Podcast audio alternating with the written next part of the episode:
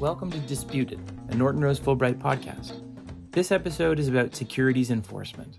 It is a tumultuous time for the capital markets, and securities regulators are as busy as ever. New financial products, read crypto, raise novel investor protection issues and call for scrutiny around what new business models do and how they should be regulated. New industries, read cannabis, invite in eager, unseasoned investors who may be exposed to a significant risk when representations about a business turn out to be misleading. And new legislation aims to revamp the way the OSC approaches regulation of the capital markets, including enforcement. To get the insider's perspective on all these developments, we welcome Jeff Kehoe to the podcast. Jeff is Director of Enforcement for the Ontario Securities Commission. He joined the OSC in 2016, having spent more than a decade running enforcement for the Investment Industry Regulatory Organization of Canada, or IROC. And before that, he was a Crown Attorney and Crown Counsel with the Department of Justice. Joining Jeff is Linda Fuerst. Linda is one of the chairs of the Toronto Litigation Group at Norton Rose. She's a commercial litigator who focuses on securities litigation, class actions, and regulatory issues. Before going into private practice, Linda also worked as Senior Investigation Counsel with the Enforcement Branch of the OSC, where she also undertook a rotation with the SEC in Washington, D.C. Between them, Linda and Jeff have many decades of securities enforcement experience and a clear window into developments into this space. We were very grateful for the chance to speak with them, and we hope you enjoy our conversation.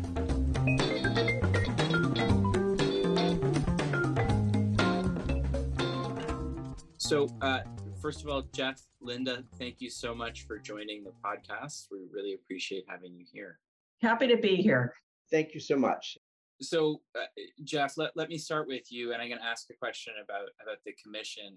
You know, it goes without saying we're in the midst of a tumultuous time when it comes to all things, but obviously, you know, litigation and regulation and enforcement.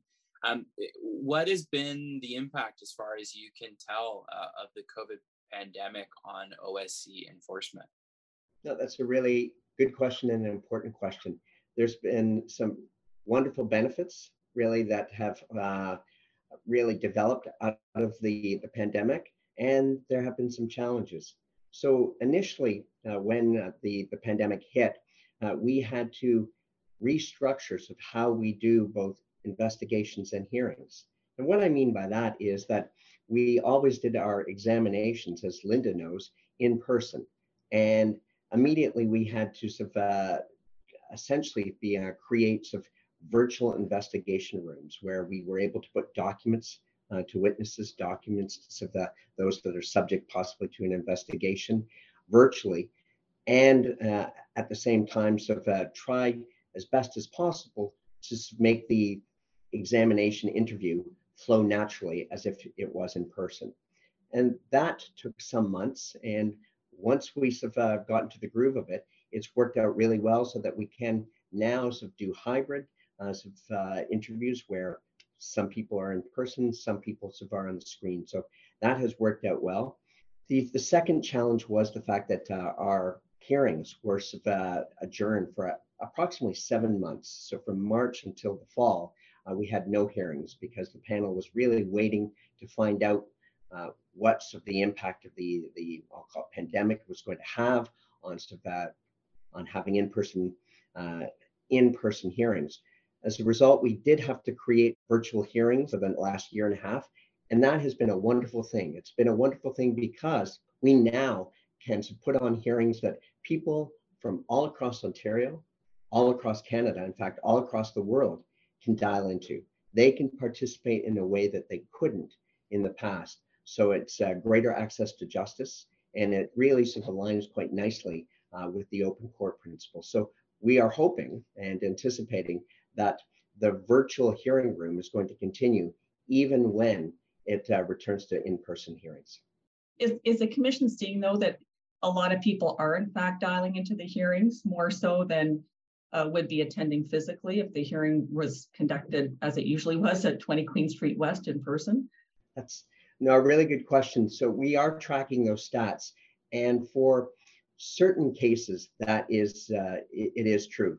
For example, crypto settlement agreements seem to attract people from around the world. And so we had a few settlement agreements where we had like, I'll call it significant numbers dial in to hear about the presentation of the settlement agreement and sort of what the sanctions were going to be.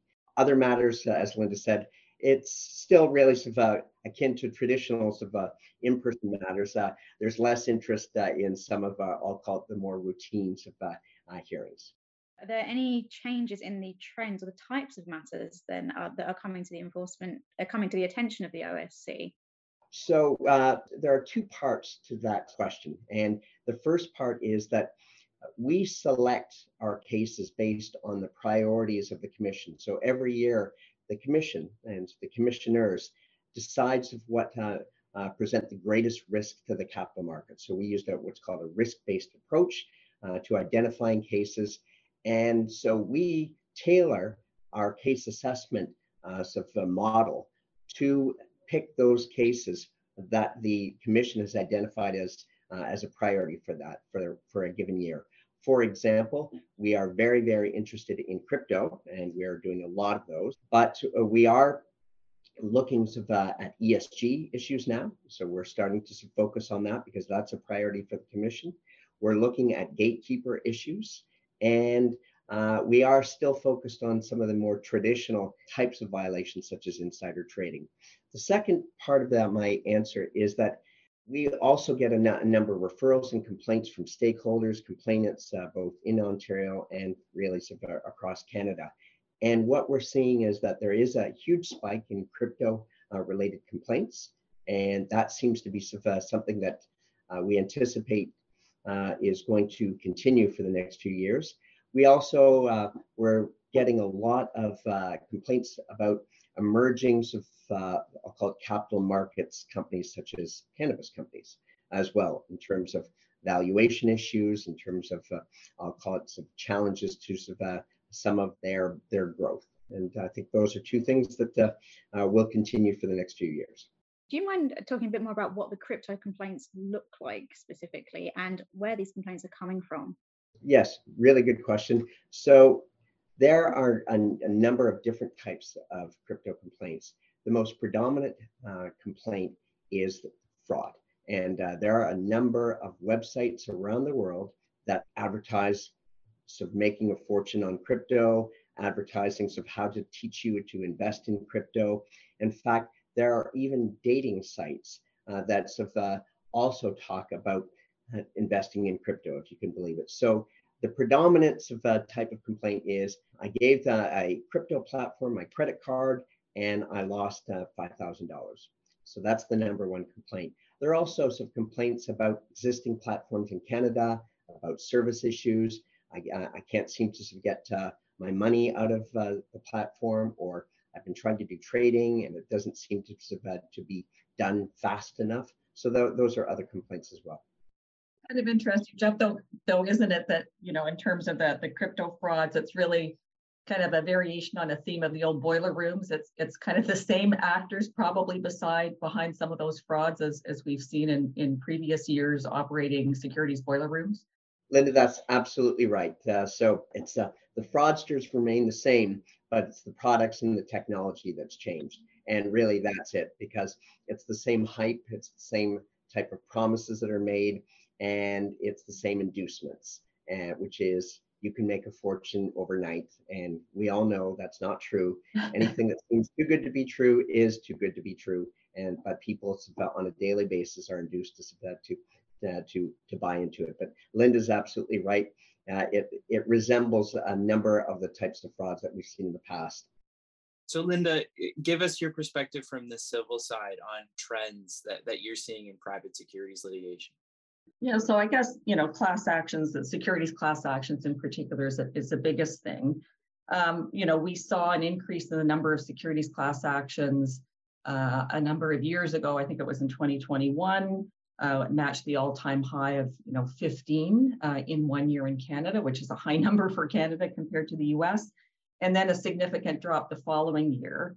And one of the factors that seems to have contributed significantly to that trend, the uptick and then the decrease, were the cannabis class actions. you know, as we know, there were quite a number of cannabis class actions that were commenced a few years ago, then that dropped off. And I think that that accounts for that change. Another trend that we've seen in the past few years is the focus of class counsel on allegedly excess fees charged or being collected by financial institutions in the mutual fund space. And, you know, we've seen both fund manufacturers and discount brokers who sold mutual funds being the target of those class actions in a number of provinces. It's not just Ontario, it's also BC and Quebec. The trial of one fund manufacturer in a case in BC for having allegedly participated in something called closet indexing was decided recently in favor of the financial institution. But there are a number of class actions relating to similar practices that are still in the works, and we're going to see how those shake out over the next few years. And those cases are interesting because they involve some, you know, novel issues about the application of trust law to mutual fund trustees. You know, in Canada, mutual funds were set up as trusts. So some interesting issues that will be determined on a legal basis in those cases. And then just briefly, a couple of other trends we've noted is, you know, we're seeing many more securities class actions being commenced in British Columbia as opposed to Ontario. And that appears to be as a result of changes to the Ontario Class Proceedings Act, which have changed the test for certification. There's also the Ragunan principle that applies in Ontario that doesn't in BC. You know, the result of that is that in BC, it's easier for a single plaintiff to bring an action against a bunch of defendants who engaged in the same kind of conduct than it is in Ontario. So those are some of the things that we're seeing right now. So Jeff, what does the existence of that robust class action bar and securities civil litigation bar mean for enforcement? Does that let you train your focus on certain types of matters and give you some confidence that the civil system will provide relief for people who suffered losses to some extent? Does that free up your resources a bit to tackle other problems? The answer to that question is complicated, but it's both yes and no. And first of all, yes, a robust class actions of, I'll call it, bar and sort of that landscape is very, very important because civil remedies really sort of lend themselves to sort of all investors getting their money back. The challenge with an enforcement proceeding is that there may be 5,000 investors in a particular sort of product, in a particular sort of company, and enforcement may sort of interview 10, 20, or 30 of those investors. And if in fact we do a settlement agreement or a hearing, we may include 5 or 10 of them as part of our hearing process. The challenge is that if in fact we then sort of have a sanction hearing, we are not able to say, okay, the loss by all investors is X amount. That's simply sort of not something that is easily done in enforcement, because enforcement was never designed really to sort of ensure that all investors get their money back within sort of the enforcement process. So we're very, very pleased that the class actions cases that are brought on behalf of investors are robust, and some of them are successful. That being said, the class actions are a great opportunity for enforcement in certain situations, for the enforcement arm of the OSC to get money to investors. And so where we can, we will use the existence of a class action to forward money to the class action. And we've done that in a few cases. I think a prominent example was the Home Capital case, where we used the class action to forward tens of millions of dollars to the investors and to the class action itself for disposition. The other challenge we have is if in fact we do take an action and we do try to get the money back to investors, as we did in something called market timing decades ago, we did this. We then find that there were some investors that did not know about the class about I'll call it the process, and did not know that they could get money back at that time. And so they've initiated their own class action, which is still ongoing. So it's a complicated area. So we applaud the existence of class actions. We utilize them where we can, and they do present challenges for us if, in fact, we take action, but we don't cover the territory of all investors.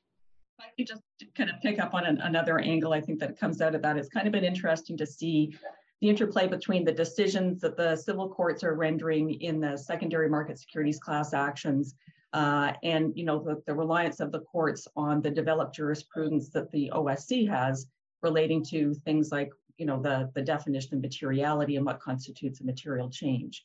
And it's going to be interesting to see to what extent now that the Commission may in fact rely on some of those cases emerging in the civil context when they're dealing with disclosure issues, and whether there's going to be mutual reliance on the decisions of the other. And there's certainly going to be robust debate about that, and Linda's right. So we may see some civil concepts as about creeping into some enforcement cases down the road. This might be slightly off topic, but something occurred to me as you were talking about the class actions, and you mentioned ESG issues earlier as well as another trend that we're seeing. We recorded an episode on greenwashing claims last week and greenwashing litigation. And I'm just thinking some companies are increasingly facing action, potentially class actions, when it comes to engaging in greenwashing activities. Is that something that is coming onto the OSC's radar at all, nature of investigating greenwashing activity? And what would that look like in terms of this dynamic with class action activity when it comes to greenwashing? So that's a really good question. And the idea of greenwashing is something that we take very seriously. Essentially, it's misleading disclosure. And that's how we would look at it in the context of securities regulation, is that you're representing, for example, that you're doing so many good things to protect the planet, and in fact, you're not. And so if in fact we discover that you are misrepresenting us of what you are doing, then we will take action. And we are looking for those cases right now. It's early days. The existence of a class action sometimes can be a great referral for us. If in fact we see, let's say, a class action initiated and it's an allegation of greenwashing, we may investigate ourselves to see if in fact we can find an enforcement case out of that class action. And we've done that in the past. Mm. I think it also speaks to an interesting question about the evolving role of the regulator and to what extent it is proactive or reactive. Do you think it is, particularly with the rise of ESG issues, do you think it is transitioning from a reactive role to a more proactive role? In certain areas, we do have to be more proactive, and I think we are trying to be proactive. I think ESG, it's going to be a bit of a challenge to be as proactive as we would like right now. And the reason for that is the international standards for ESG are not quite settled yet. There are actually competing standards that are being developed around the world. And so it's a challenge for a regulator to say, well, you picked the wrong subset of standards. So I think we're going to take our guidance from both the internal experts at the OSC, our corporate finance department that is developing expertise around, let's say, greenwashing and some appropriate standards in ESG itself before we really launch into a number of cases. But to answer your question, I really wish, I've got to be careful what I say, because we're really just starting on ESG. But let me pivot to another area where we are trying to be much more proactive.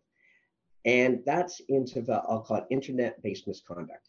And internet-based misconduct does not easily lend itself to traditional enforcement action.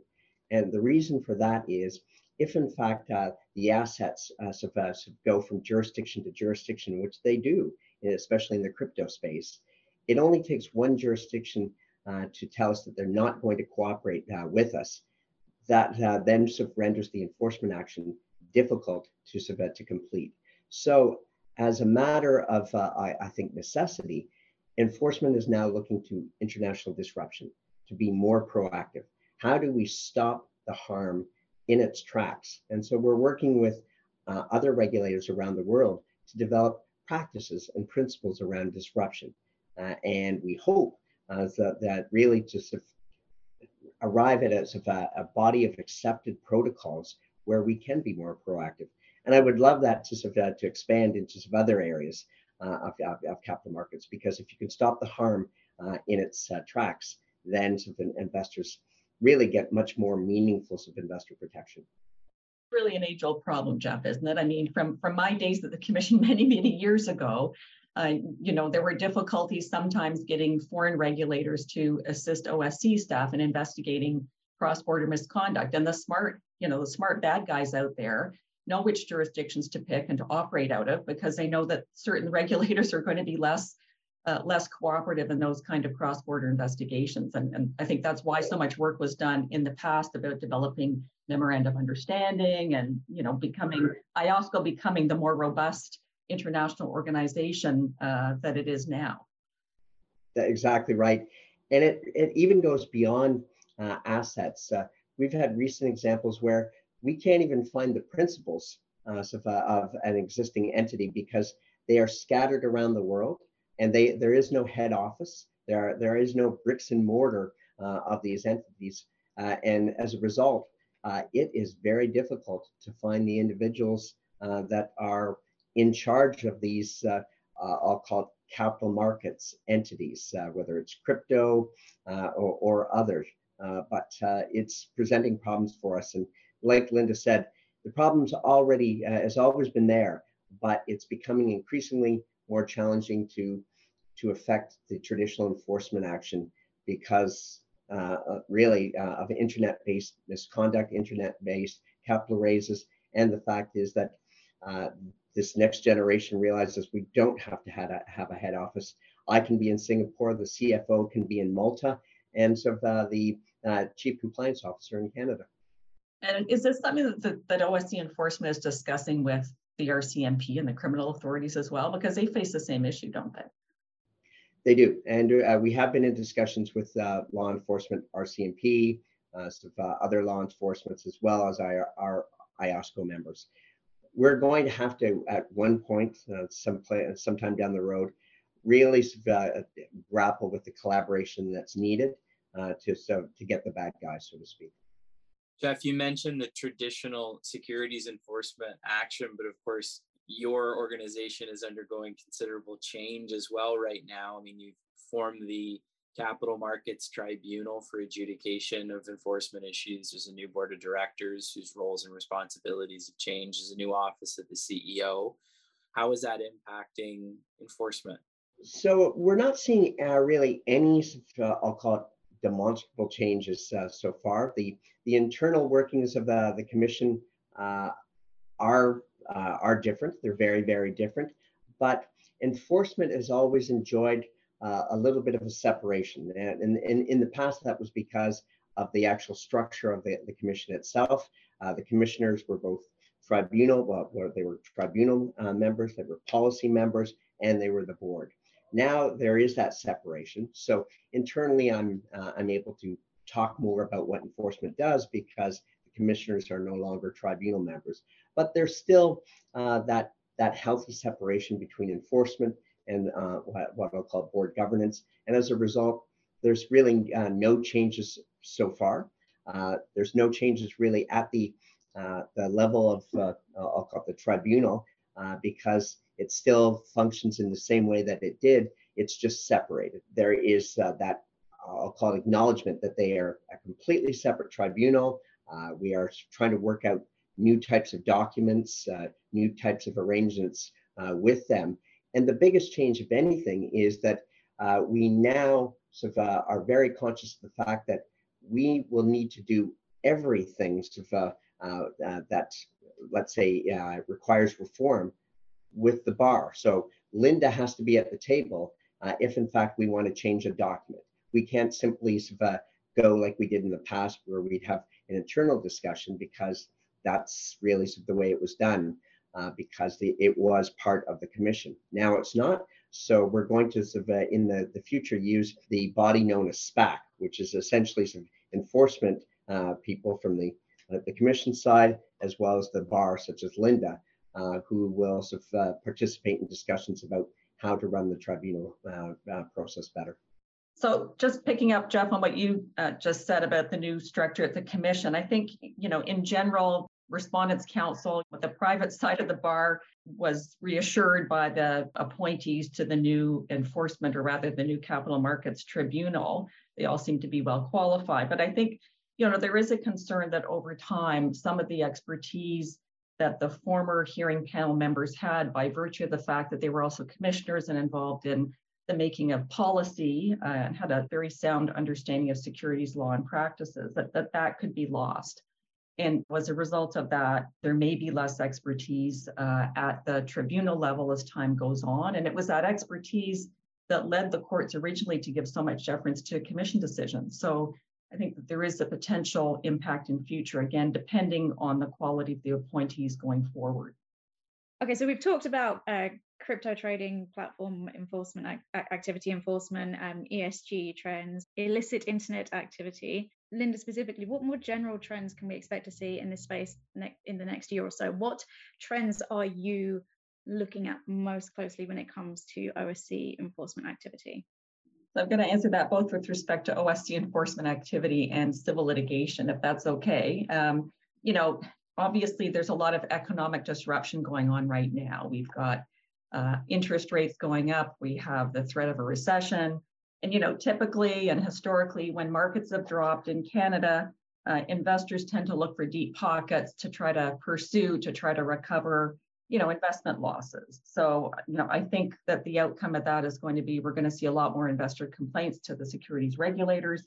We're also going to see an uptick in civil litigation, and in particular in securities class actions over the coming months and, you know, potentially years. So that's one trend I think that shouldn't be a surprise to anyone. You know, Jeff spoke about an increase in the regulatory attention being paid to cryptocurrency. We're also seeing that on the civil side, and I know Andrew has had some experience with this himself, being involved in a number of civil crypto disputes.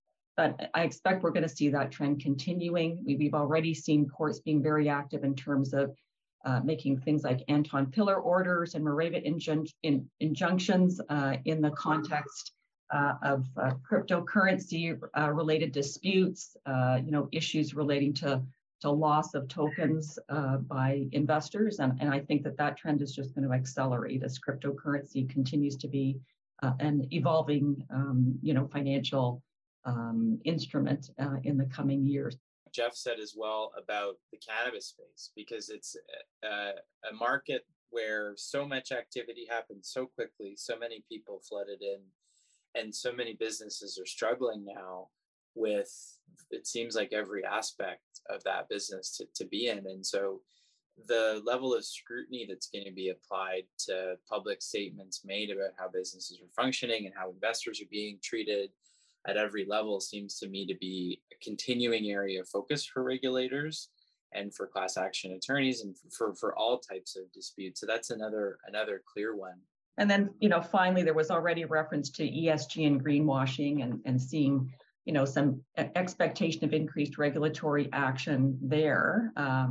I know we have done a previous podcast about litigation arising out of that, but we do expect to see more civil litigation coming down the pipes in that area. Certainly, there's a lot of shareholder activism in the ESG space in Canada that our firm has been involved in, and I expect there's going to be more of that. This is an area that the insurers are paying very close attention to because it has obvious implications for their risks. So we are paying close attention to that. We expect that we're going to see a lot more of that. It's something that we're all getting ready to deal with. And obviously an area of concern for a lot of publicly traded companies out there as well. So Jeff, Linda, thank you so much. I think we might invite you back to pick up on some of these trends and follow up on where things are in the future, but thanks for your time today. Thank you very much. Thank you so much, and I'd be happy to come back. Thanks so much, Jeff. We really appreciate it. We hope you enjoyed this episode of Disputed. If you'd like to find out more about this topic or how to contact our guests, please visit nortonrosefulbright.com/disputed. Also, if you have any questions, feedback, or topics that you'd like us to cover in a future episode, please do email us at disputed@nortonrosefulbright.com. And if you would like to hear more, please subscribe to Disputed on Apple Podcasts, Spotify, or wherever you get your podcasts.